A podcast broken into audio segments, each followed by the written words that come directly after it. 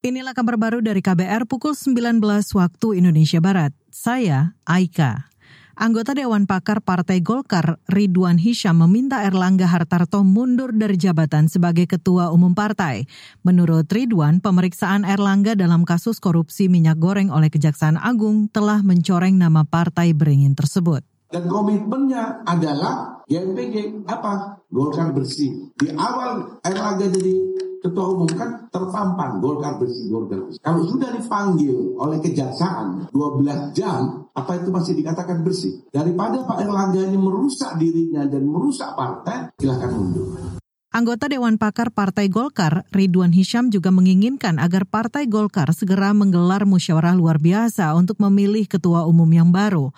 Ia meminta Erlangga Legowo mundur dari kursi pimpinan partai. Ridwan menyebut suara Partai Golkar bakal anjlok jika Erlangga tetap memegang posisi sebagai ketua umum di pemilu 2024.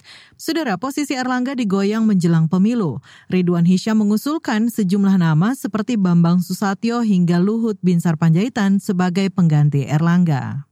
Beralih ke informasi pemilu. Kabar pemilu. Kabar pemilu.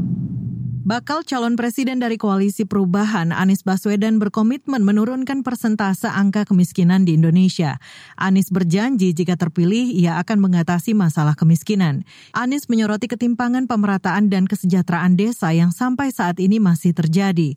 Janji itu disampaikan saat mengisi rapat kerja nasional Asosiasi Pemerintahan Desa Seluruh Indonesia, APDESI. Kalau kita lihat nih, prosentase kemiskinan secara nasional, prosentase penduduk miskin penduduk miskin ada 12 persen di desa, 7 persen di perkotaan. Ini tidak boleh diteruskan. Kita harus kurangi angka kemiskinan dan di desa justru harus meningkat kesejahteraannya dan menurun angka kemiskinannya. Kunci untuk kita semua.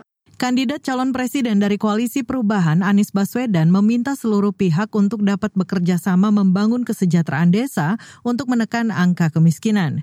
Sebelumnya, pemerintah melalui Kementerian Koordinator Bidang Pembangunan Manusia dan Kebudayaan menyatakan terus berupaya menekan angka kemiskinan ekstrim di Indonesia dengan target mencapai angka 0% kemiskinan ekstrim pada akhir tahun depan. Kita ke informasi olahraga.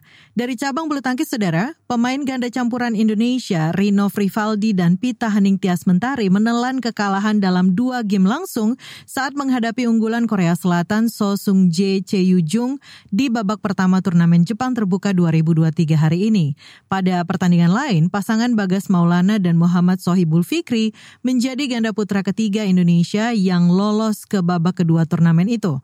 Bagas Fikri mengalahkan wakil Malaysia Man Wei Chong Kai Wunti dalam tiga game. Bagas Fikri menyusul dua seniornya ke babak kedua yaitu Hendra Setiawan Muhammad Ahsan dan Fajar Alfian Muhammad Rian Ardianto. Sementara di tunggal putra, Anthony Ginting tersingkir di babak pertama usai ditekuk Kante Suneyama dari Jepang. Sementara Jonathan Christie sukses mengamankan tiket babak 16 besar setelah mengalahkan wakil Malaysia Chem Jun Wei. Inilah kabar baru dari KBR pukul 19 waktu Indonesia Barat. Saya Aika.